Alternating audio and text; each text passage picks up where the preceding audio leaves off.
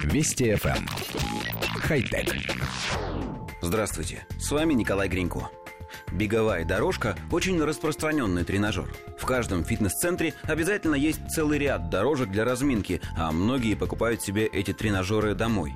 Японские инженеры модернизировали привычный снаряд и представили Water Walker. Это беговая дорожка, которая позволяет бегать под водой. Вы никогда не тренировались так, говорит реклама гаджета. И, надо сказать, она не врет. Water Walker – это высокая ванна с интегрированным подвижным полотном. Спортсмен выполняет упражнение, то есть бежит, погрузившись в воду по грудь. При этом мышцы испытывают повышенную нагрузку из-за большого сопротивления воды. У устройства есть базовые настройки, как у любой дорожки. Скорость движения, режимы, но к ним добавляются функции, напоминающие о джакузи, например, температура воды. Более того, в устройство встроены водяные насосы, создающие встречное движение жидкости. Это позволяет увеличить сопротивление.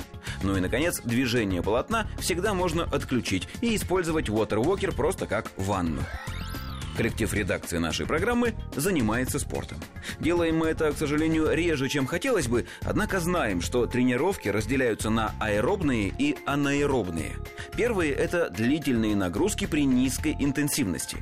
Анаэробные или силовые тренировки, наоборот, проходят с высокой интенсивностью и в относительно короткий промежуток времени. Задачи у обоих видов разные, а беговая дорожка едва ли не самый главный пример аэробной нагрузки.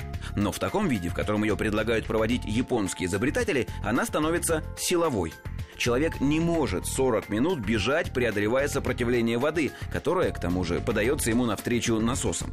Не знаем, были ли у инженеров консультации со спортсменами, но если и были, инженеры ничего не поняли. Впрочем, нам кажется, что у подводной беговой дорожки есть еще один серьезный недостаток. Все знают, что обычный домашний тренажер довольно быстро надоедает и надолго превращается в отличную напольную вешалку для одежды.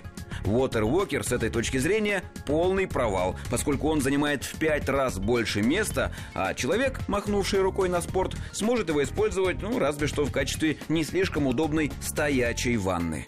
Можно, конечно, попробовать завести в ней аквариумных рыбок. Подогрев есть, циркуляция есть, стенки прозрачные. Ну, должно получиться хорошо. Хотя... Вести FM. Эм. Хай-тек.